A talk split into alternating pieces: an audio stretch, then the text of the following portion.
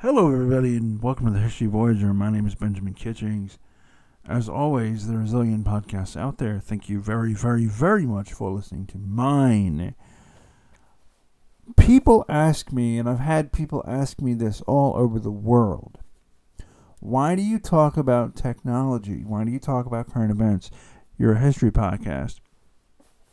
The answer to that is I had a historian uh, for a college professor uh, many years ago.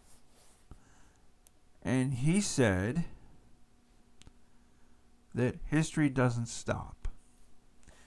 That technically, class, yesterday was history. I never forgot that. Shout out to Dr. Seco, wherever you are in the world. Um, anyway, so why am I doing a history podcast and talking about technology? Well, for me, I think we live at the intersection of an old time and a new time. And I've said this before on my show, and I'm sure I'm going to say it again, although I didn't say it on this episode. The thing that strikes me about 2020, 2021, and the first several weeks of 2022 is that all we really did was take pre existing technology and adapt it to a situation. And I think eventually we're going to create new technology with the modern world in mind.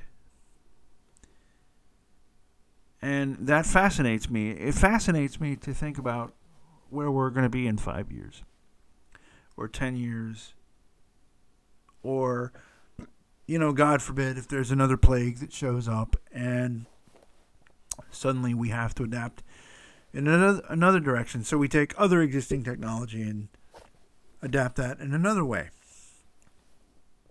That fascinates me. It really does. I think about that quite a lot. I think about that in relation to history because if you think about gutenberg um, you know he was an entrepreneur. He was trying to make a buck, or a Gelder, or whatever, Florin, you know. Um, but he had no idea at the time that he was starting a a printing revolution, or if he did, I don't think he would have thought it was as big as it was. So the thing we can do now is we can have we can talk to fellow what I call revolutionaries and I can get their opinion on where they think the world is going and tell me about certain things. And I did that with this episode and I'm going to release it basically in its entirety. But I think it's you know this is for the future. This is the history of right this second uh, for the future. So you're you're talking to two, um, or I guess listening to two, basically what you want to call uh, digital immigrants. At least we're both immigrating to Web three, um, and we're sort of talking about that. And you know, people talk all the time about well the good things about technology and the bad things about technology. Well, I think they're I think it's both good and bad at the same time. Right? I think like everything else, I think there's there's good and bad with any kind of new profound change. And I think it's time we had an honest accounting of that. And this was sort of I guess a prelude. Um one of the things I want to do is talk to maybe some parents, people that have to uh, have their children learning virtually. For some folks, this is this will be like the third year of that. Um, there's a there's one or two folks I have lined up on Twitter um, who might come on, but they're understandably super busy. But I think that's a very important thing. But I think this is important. I think this is important because we're talking about the future what the future might be on January 20th, 2022. Of course, you know, something might happen. Um, the thing about my podcast is it's given me a, a perspective in the world. Um, so when people ask me now, what do you see happening in five years? A lot of times I, I just honestly say, I honestly don't know. Um, because things could happen, stuff could pop off. Uh, you're talking about um, a much more connected world than we had maybe even 20 years ago. Um, much, much more connected. And I think that's only going to continue. Um, anyway, so without further ado, I'm going to just basically put this podcast into the universe. And as always, I'm having a good day, and I hope you are too. And I'll talk to you folks later. Hello, my name is Benjamin Kitchings of the History Voyager. I'm here with Chirag. Chirag Arya. And what's your I last am name? Chirag Arya. And Mhm. I am And the co-founder of Speric, a leading leading IT and marketing agency that's established in India as well as UK. And I'm also a crypto investor, a tech enthusiast. I I'm also an ebook writer and a content specialist and a professional digital marketer. So yeah, I do a lot of things, and yeah, that's me. do a lot of things. So, and I'm going to talk about a lot of that with you. Sure. Um, first, let's talk about what is digital Okay. marketing. So, starting with digital marketing, it came in the Web 2 era. And digital marketing is, as you have seen, there was the off offboard marketing that was happening prior back in 80s 90s and there were those hoardings and the tv commercials all these kinds of marketing. Then came digital marketing also we can call it as online marketing. So it was a new way to promote our brands to connect with our potential customers using the internet and other forms of digital communication right? So it not only includes email social media Mhm. it includes different different marketing channels that we have right now. Yeah Mm-hmm. Okay. So, how is okay? Let me ask you this. I've heard a lot about Web three. So, explain Web three and how it differs from Web two and okay I guess Web So, one. So starting with Web3, it divides into three basic parts. That was Web1, Web2, and Web3. So, Web3 came in back in 90s when the internet just started. And there was a boom on the internet and hmm. the Web3, how it's different from Web1. Web1 was mainly static websites like how we have the blog websites or you know just static websites where you can just read and cannot do much more than that. So most of the users were purchasers of content and the creators were developers in the web 1 because people didn't know much about how they can be creators only the skilled engineers and developers were building websites and they were the content purchasers as well as the users so that was Web 1. And then later on in 2004, there was an advancement in Web, and then came Web 2, which is the social web phase, which we have right now as well. So then came the social medias like Facebook, Instagram came much later on, but different different social medias like MySpace, Facebook, or Orkut. So Web 2, the advantage of the Web 2 was that you don't need to be a developer to take part in the creation activities because numerous applications were built that way that anybody like you and me can be a seller or a creator. Like tiktok or instagram these are the examples. So web 2 was pretty straightforward and due to its ease a lot of individuals all over the world became its user. Like currently we have like 4.7 or 8 billion active users of internet that's more than like 60% of the total population. So yeah. And then web 3 is the advancement of web 2 so it can be perceived as the read compose and own period of the internet.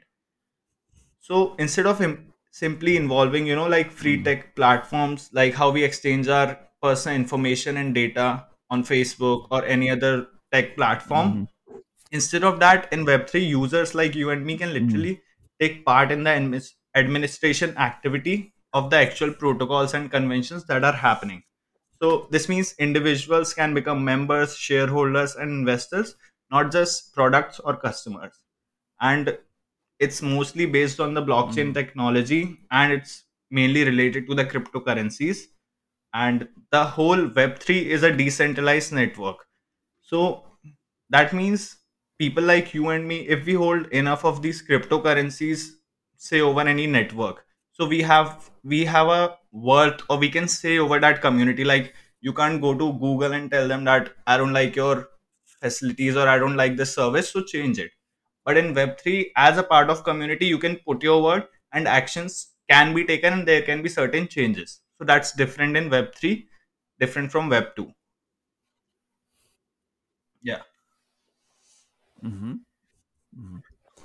Okay, so I've noticed uh, myself that sort of the digital marketing Right, space is globalizing, um, and I'm I'm I'm assuming right. you've noticed that yourself.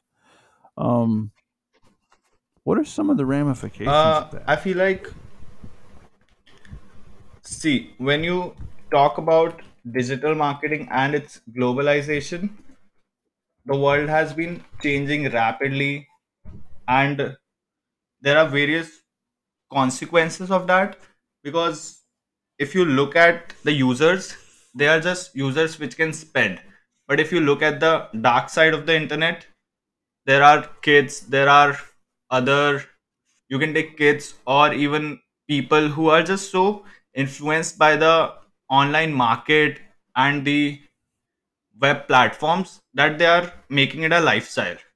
So there are various examples that you know there was a recent example that a game was launched and a lot of people had to jump over a building and suicide or something. That was a ramification of a digital world or you can call it digital marketing as well because the game was marketed very well that you have to perform certain tasks and at the last task you have to jump off a building or something and around more than 100 people did that for real. It's on the google it's on various websites. So that is a ramification Mm, that i feel that it triggers a certain amount or you know it triggers a certain part in your brain because these applications are built that way using different psychologists different skilled engineers and developers. So it's built that way that it takes a toll on your mind. You can't deny that because they are using major technologies and money to you know develop it that way so that is obviously a ramification that we get addicted children get addicted there can be a major negative impact of it on us so yeah but there can also be a, a very Yeah, that that's true as well. well. I mean, Technology has done things which I don't think certain industry apart from the pharma industry has improved drastically, right?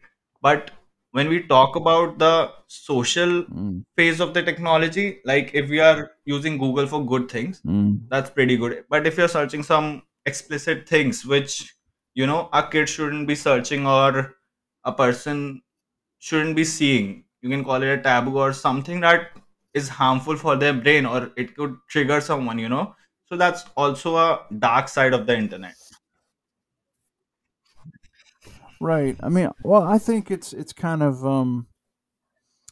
I mean, I agree with you in the sense that there's both good and bad parts to this. I mean, obviously, I mean, obviously in, my country, and I'm pretty sure in India as well, um, we haven't really talked or thought a lot about, at least on a policy level, what are the ramifications of free pornography? Literally, just free pornography, widely available, um, on not not necessarily adults, although adults too, but right. children. Like, what are the I feel like ramifications of that? as I have read in Um, certain books that there's a very mental effect of the free pornography because the pornographies are considered more violent and crude as compared to what happens in real life sometimes you know?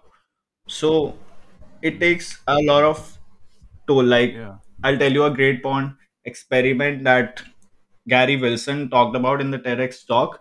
So he said that it has become most potential potential to become more addictive to the porn because the way it replicates and it shows us that you know it's getting so violent and it triggers certain part of our body or hormones that makes us more excited about it. But in a certain way that's very harmful for our Mm, mind as well as our body. Because those free pornography actors or whatever you call them porn stars so sometimes they use certain pills or disruptive hormonal capsules and all which we don't take and it can result in a different way like how they show in pornography you know mm. Okay. Let me let's switch gears here. Let's talk about you said right you're an ebook publisher yeah or an ebook author. Um what do you think about that as a whole being an ebook author? ebook author i feel is pretty easy and a great way to convey your message or if you have any thoughts compared to the publication ages that we used to have Mhm. before. Even we have it right now but ebooks are a trend right now. So that's pretty easy. Anyone like you and me like the book i wrote was related to how to have a more philosophical and a better life. So it was a small like 30 40 pages guidebook in which i was just Mm, telling different factual information that can help you become more happy more content with your life simple steps and the other book that i have is related to the seo which is part of our digital marketing so being a ebook writer is very fun mm. to do because I get a lot of thoughts and I'm more good at it, at writing thoughts and expressing it instead of just speaking it out loud. So that worked for me pretty much nicely and yeah, a good space out there. Why don't you explain uh, you Yeah, you just mentioned SEO. Why don't you explain what right, SEO is um right, right. to my audience. So? SEO is search engine optimization. It is a part of digital marketing and you can call it a big part of digital marketing because SEO can help you create your brand or increase brand awareness. Like you can have different different goals and accomplish it with SEO. So what SEO does is like whenever you search for Amazon or search for any nearby ice cream parlor. So the websites or the pages that you see on the front, mm, they are SEO optimized. That's why you can see it up front. So SEO is just a noticeable method of getting websites or web pages on the top of search engine ranking pages, which you also call, call it as SERP. So, put in a literal sense, the more visits or hits, the more website is visible. The web page would be when a search is applied. So, SEO is used to bring more traffic to the website as it helps us rank higher on search results.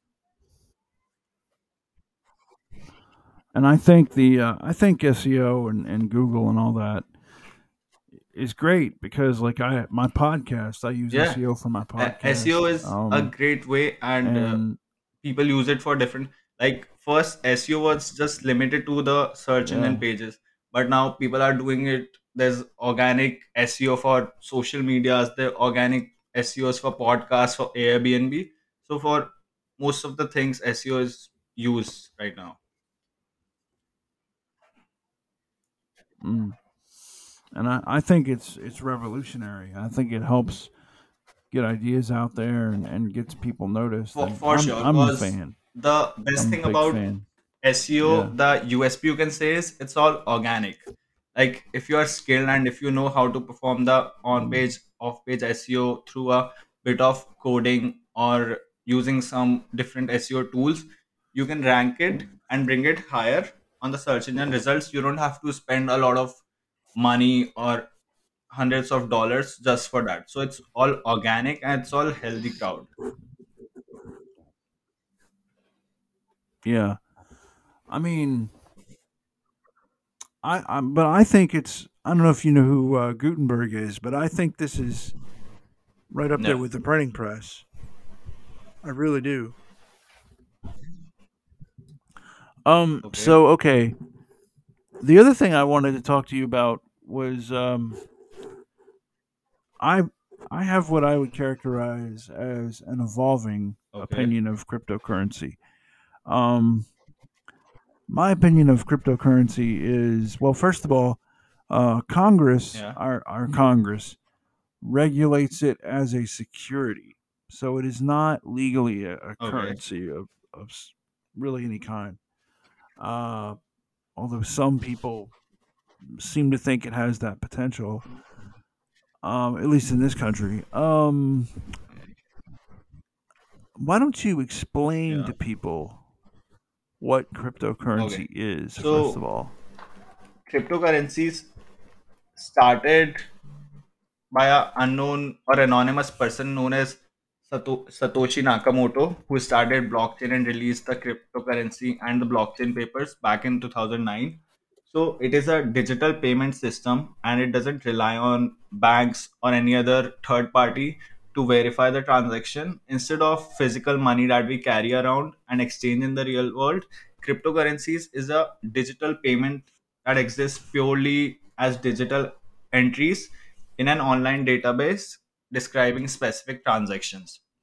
So, if I talk about the Okay. potential of cryptocurrency, I feel like there's a lot of potential to it. You won't believe, but uh, recently a report stated that there have been more than 300% surge on the crypto users. So, the crypto users have grown more than 100 million recently, like in the last year. And if the best thing about cryptocurrencies or the online based system is that each transaction is reported on the blockchain so blockchain is something which you can't like uh, how you can go around and delete a certain mail which you have sent at least in your file. And it's get deleted you can er- erase it off your memory as well. But once a transaction is stored in the blockchain then another block gets stored and then another. So there are subsequent blocks which are stored in the database. So you can't remove one block and erase the transaction. You Mm. can't do that. So it's always stored in the blockchain. It's very safe. You can't hack it easily. Because to just remove one block you have to change all the subsequent blocks. And if one of the blocks gets triggered or something the database or the users you know which are miners will know about it that something is happening. And they'll be more alert about that something is hacking or something and then probably they'll change the code or something and it can't be hacked. So that is the best thing. Yeah. Well, the tell me yeah, the thing I like about blockchain technology that I'm aware of is the the security aspects of it. I think it's much more secure. I think uh, so. As far as that goes, I- I'm you know I'm right on board. I you know, but I really kind of wonder if it's like I know cryptocurrency, like for example, Ethereum bitcoin and and also like uh, yeah Bitcoin, like that. I, I know currently those are you know valuable or whatever, but I don't know if that's long term. But you know, I, I have talked to folks all over the world, and I've talked to people who use uh, cryptocurrencies basically to function in in society, you know, in life, um, because they have to. But um, I just so don't. according to me uh, as i From say I, that you know yeah, as humans we need different changes different advancements in the life or it it gets boring and our brain is developed like that where that it needs evolution it needs revolutionary changes so i would say cryptocurrency and blockchain is a revolutionary change because it is different from existing technologies it has a future if we look at the positive aspects of it, they are more than the negative aspects, right? And if we talk about the holders of the Bitcoin, so the best thing is you can see the data who holds how many Bitcoins and everything. So you can see USA and China government they hold a certain number of Bitcoins. So I don't know if they have a FOMO, like you know, fear of missing out, because there's only 21 million bitcoins which have ever mined, and there can't be more than that. So they hold a certain number of bitcoins. Both the US and China government. It's there on the Google. It's there on many crypto tracking websites, so you can check that. So I feel like there is some certain potential, but to adapt, it will take a lot of time for everyone to adapt to it because right now there are backfires and there are supporters as well. So yeah. Hmm. I didn't know that that actual the U.S. government. No, they was hold a certain amount. Just give me a second. I'll tell you the amount how much they hold. A lot, a lot of companies, to be honest. hmm So USA has like something around around 100 or something million of bitcoin and china government has like 80 or 70 million dollars of bitcoin something like that but they hold a good pretty much good amount Hmm. Hmm.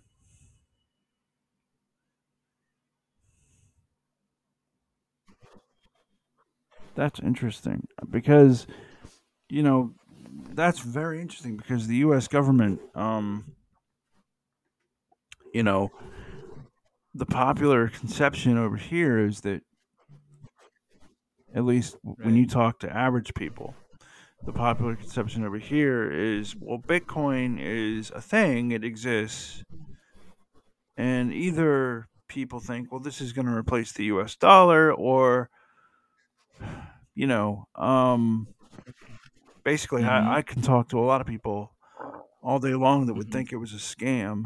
Um, but it's interesting that the U.S. yeah government is invested and uh, they invested it not right now aware it that. like an old investment i don't have the all the details about it but yeah it's there and it's literally proven so you can check around it uh, but i feel people did call it a big scam and everything but as different things are happening and you know you literally see if you see the news or uh, tech news you'll see like every day a new big brand or a company is investing into metaverse bitcoin or nfts or at least some space so i i won't call it a scam i don't know if it's a bubble or not but yeah something is happening in the market right now and people are not missing it out yeah No, I, I understand something's happening. Yeah. Um, and you you think this is the future. So you you think Bitcoin and uh NFTs are the future. to a certain Um, extent yes i do feel like that because the technology is pretty transparent and the gen z's that are coming or you know people after that they'll are they more technology oriented or connected you can say so for them i would say they would prefer this side more and more and- more, more and more people are adapting to it so probably in like 20 mm. 30 years i feel like more than 60 or 70 percent of the population might be using this technology Is that on the Earth or is that in India sorry or is that in the U.S.? Is that on Earth or is that in uh, India i'm talking about the the whole world like the whole world population might be doing Sixty or seventy percent of the yeah world. That's so that's a lot. yeah Um, yeah.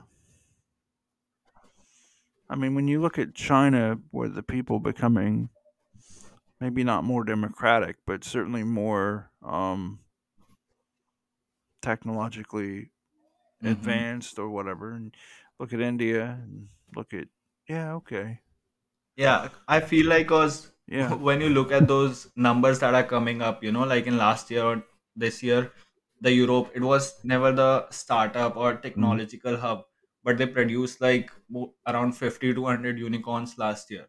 That is like a big amount for the Europeans because they were not they were more attached to their art, culture, and their societies and all. But they are entering the tech very fast, and even they are taking a big hit on it. China is as always going after the advancement. So I feel like there is tech advancement everywhere, but in different different sectors or industries, you can say.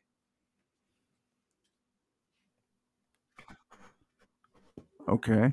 Okay. Um could you tell me um so you think eventually people will be hmm using cryptocurrency as currency? Like you you Yeah, think someday be I feel like that. hmm yeah, maybe by 2100 or but we don't know as of like yet. Yeah. like that. Yeah.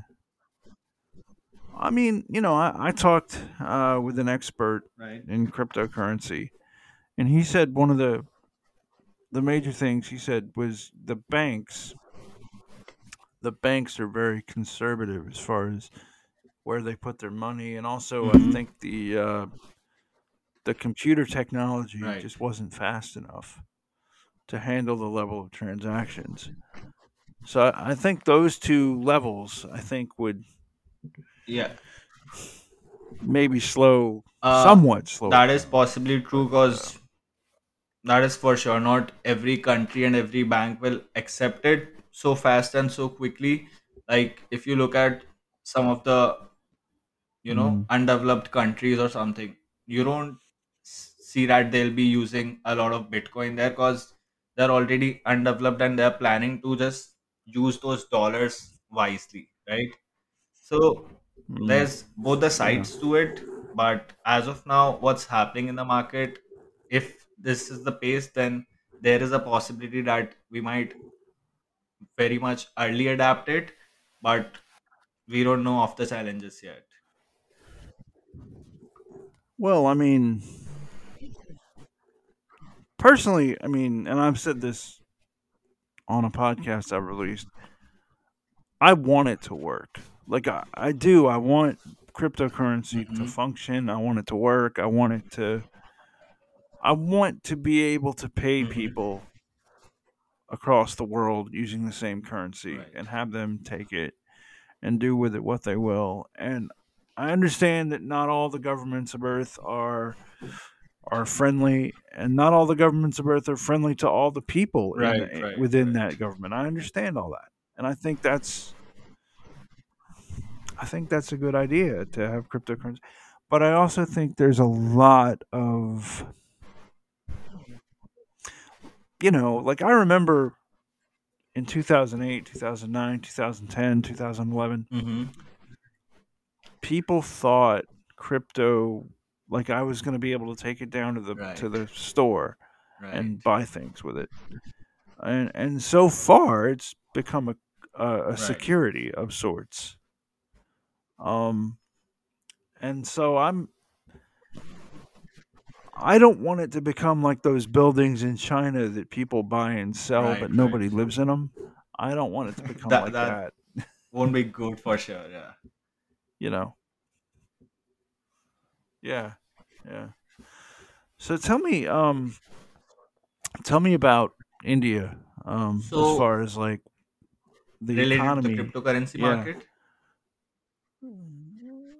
Well, just overall the economy, the it's Yeah. exploded, right? The economy. India is growing very fast in terms of like last year th- there were more than around 120 or something unicorns in India.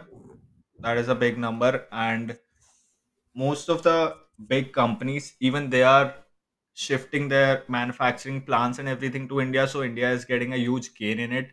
And related to cryptocurrency the government is very neutral yet because it's they're not even supporting it. They're not very much neglecting it because there are certain startups that are unicorn and they are crypto related apps so both of the things are happening and india is booming right now because of the market and cheap labor as well. So both the things are there and it is helping India in some way.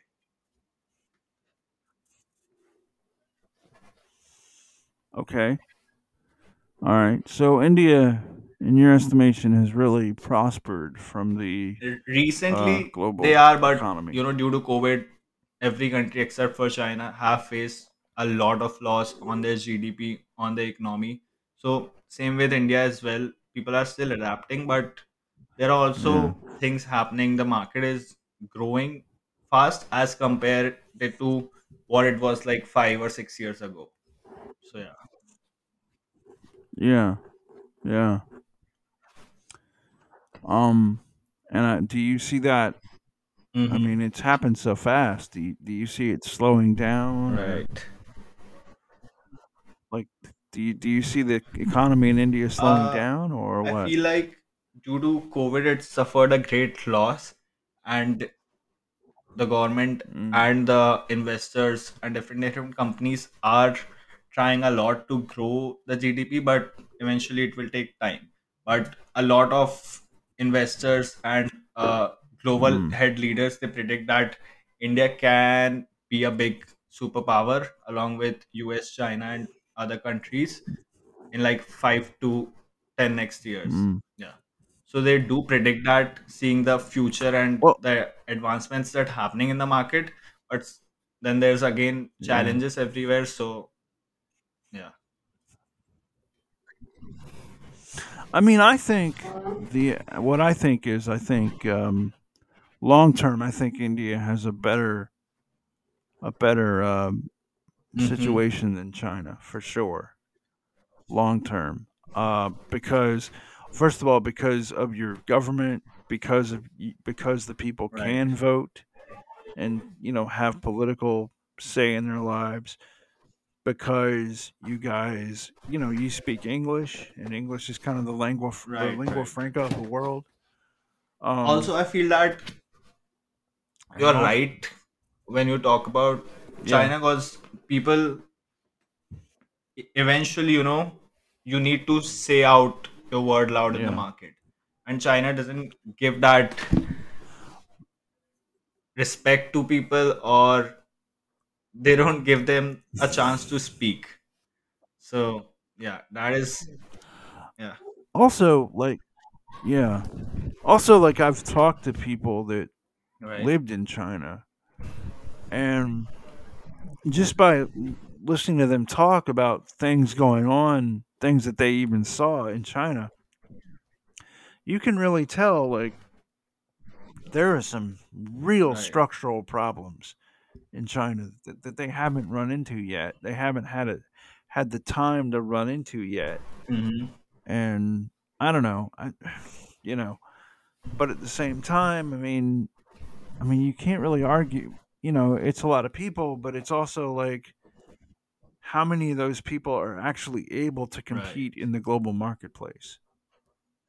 You know because there's a lot of poverty there's a lot of real problems. Um and i also feel like the dictatorship in china is growing more massively. Like you know if you might have heard how what they did with jack ma recently last year when it was related to his company and he said something against the Chinese government and it backlashed on him and he faced some consequences that we don't know about because there's no Google, we mm, can't record things in China or anything. But yeah, there are real things happening yeah there that we have no idea of because when you even see COVID, every country has faced several losses, several deaths. But China, on the other hand, they grew and they grew really nice last year, even last to last year. They fa- saw profits and the market really grew their fastest, you know, really fast. Yeah. mm. yeah i mean i've studied china Uh huh. before in the past and i'm skeptical whenever i see a, a data from china like because of my Okay. background studying china years ago i'm skeptical whenever i see data of china because china has a history of fudging of to use an American idiom, fudging the data. Like they have a a way they have this sort of thought that we can just make the data say whatever we want it to say. I mean, so I mean, you know, hmm I'm and one of the big problems that China has is they don't have enough foreign currency. So that's why they're selling uh, televisions. Right. It's why they sell phones. I mean, So so you won't believe, but China gets a lot of their GDP through the counterfeit market that they have. Like, you know, those small, small and even big made in China items that is sold out all over the world. But recently, due to mm, a bit of mm, conflicts between those all the governments and China and US and even other governments, so most of the countries are avoiding to get things from China and you know like neglected a bit. Even in India, they last to last year they started these things called Made in India. So where you just have the mm, Indian startups and the things should be made in India. It shouldn't be manufactured from China because even if you take small things like a charger, you know, a counterfeit charger of a phone. So China makes it all oh and yeah, they import it to export it to pretty much every country So India decided, and the prime minister supported, and they are inspiring the youth and the people to make in India. Like anything you make should be manufactured in India and should be avoided to take you know these small items from China and give them money in return. Of course, mm. like Well, I mean, I, I yeah, I think, um, I mean, yeah, I totally agree. We have a big problem with fake, not fake chargers per se, but chargers designed right, to break your phone. Right? We have a huge problem with that. We have a problem with um. There's all sorts of security right, issues with certain uh, mm-hmm. Chinese technology. Um, it's just, I mean, and I was listening to a podcast. It's morning here, so I was I was listening to a podcast this morning, and it's just the amount of um, medicine that they make mm-hmm. in China for the U.S. is just insane. Like the amount of like the food, the amount of food sold in this country that at some point in its life cycle as a food product huh, goes to China is just amazing. It's just staggering. And I think I really do. I think we're gonna have to we who's we everybody but China is gonna have to reassess some things for And sure. China has been the king of exporting since forever. Like since they thought to, you know, channelize Mm. their government more and uh, they Yeah. created some laws that, you know, the government will work in a certain way and people have to work like this and they'll have a wage and earning and more end products should be developed in China and then be exported to other countries. So I believe what you say for sure. China has Yeah. been doing that since years. Yeah. Yeah. And I mean when you talk to I mean I've talked to people um who've had, you know, friends disappeared by the Chinese even I have government, heard it. um things like that. Yeah. There was even um there was a I was going to have a man on my podcast and we were going to talk about um nothing to do with Okay, tha- China that's actually. Um nothing to do with China at all, but he lived in Hong Kong and so it was a, so it was a video call, right? It was a video that I was so recording and you could you could watch him uh huh, like have stage fright. It was it was the that sounds craziest thing ever. Like I'm watching this man have stage fright and like there was all kind of things about how like we can't talk about China, we can't say where I live, any like Right, that, right, blah right. blah. And he just I, about 10 minutes in, he was like I don't Uh, want to do this anymore. so I'll tell you a I was like, "Okay." interesting factual thing that happened in China. Okay, it's a real based Yeah. thing. If you have heard of a comedian called Mhm. Hasan Minhaj, he make these comic episodes with facts. So I got it from there. I saw it there, and then I did some research. So it's all real what I'm going to say. So I don't remember the particular year, but somewhere around 60s or 70s in China. So there was a civil war. Like the people in China, they revolted that they Mhm. wanted democracy.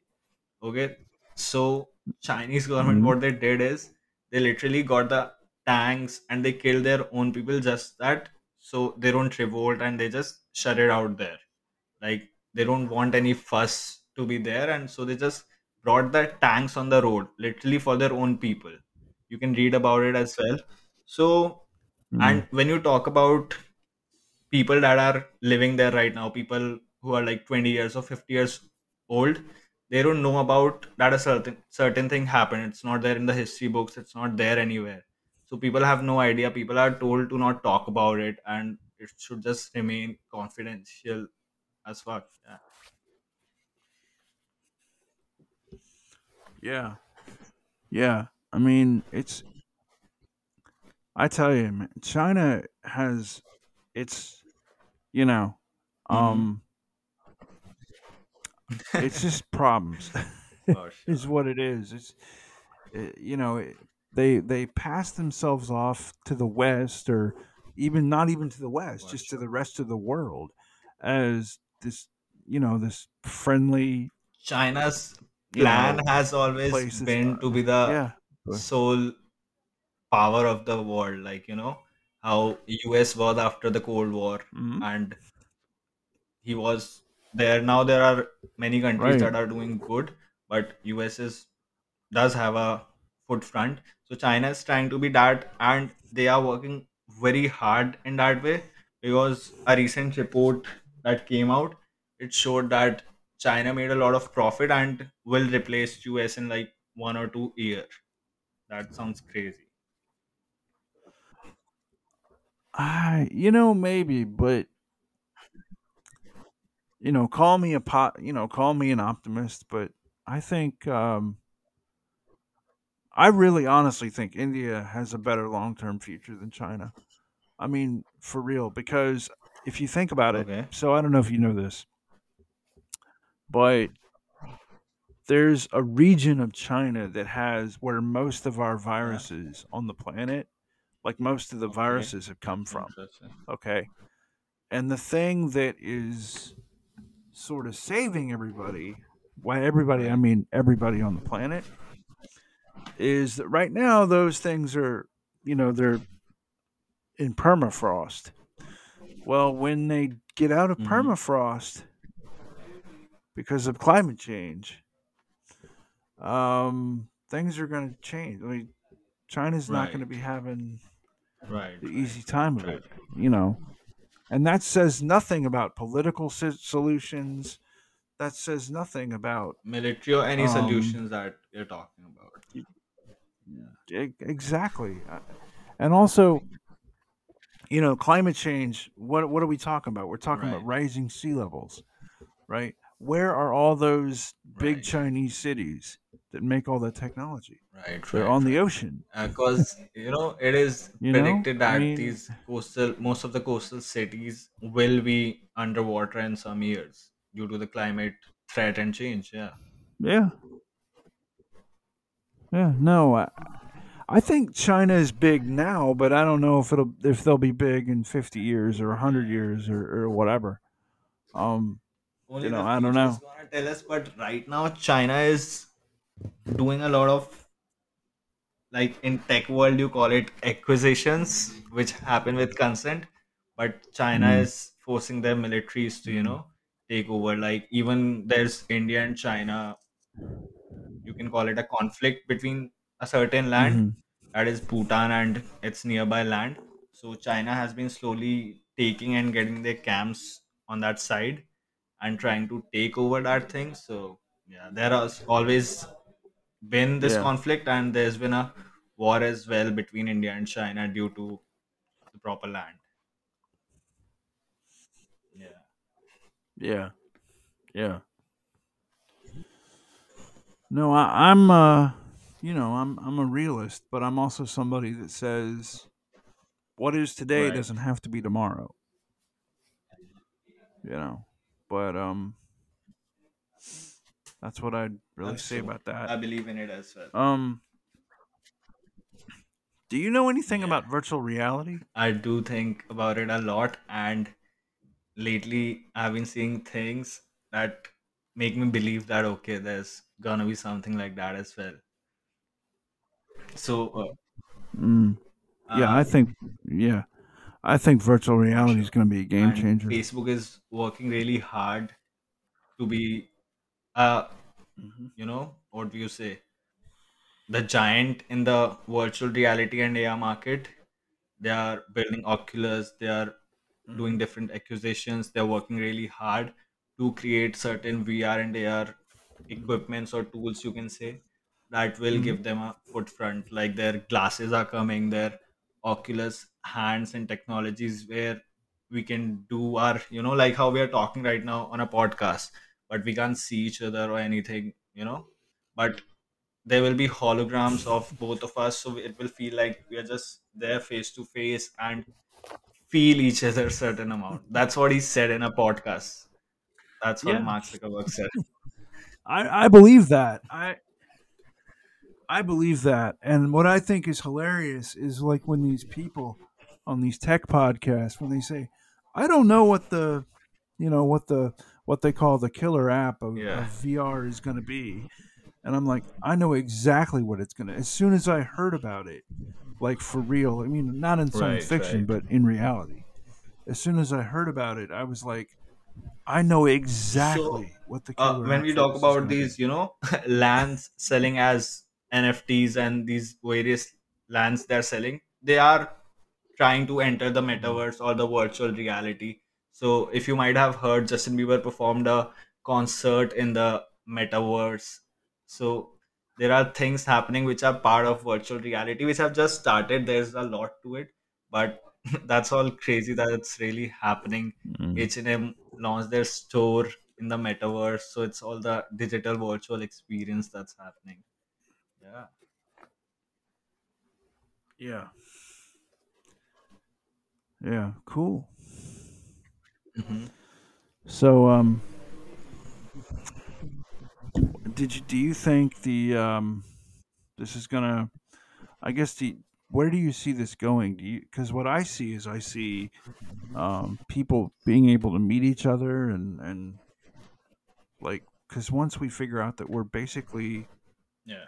All just people, Right, right, right. you know, So I feel that should be the main aim to connect people. That's what Facebook said, and that's what Mark Zuckerberg said in podcast that their main aim is still to connect people as it was with Facebook, but now it will be virtually through AR and through VR.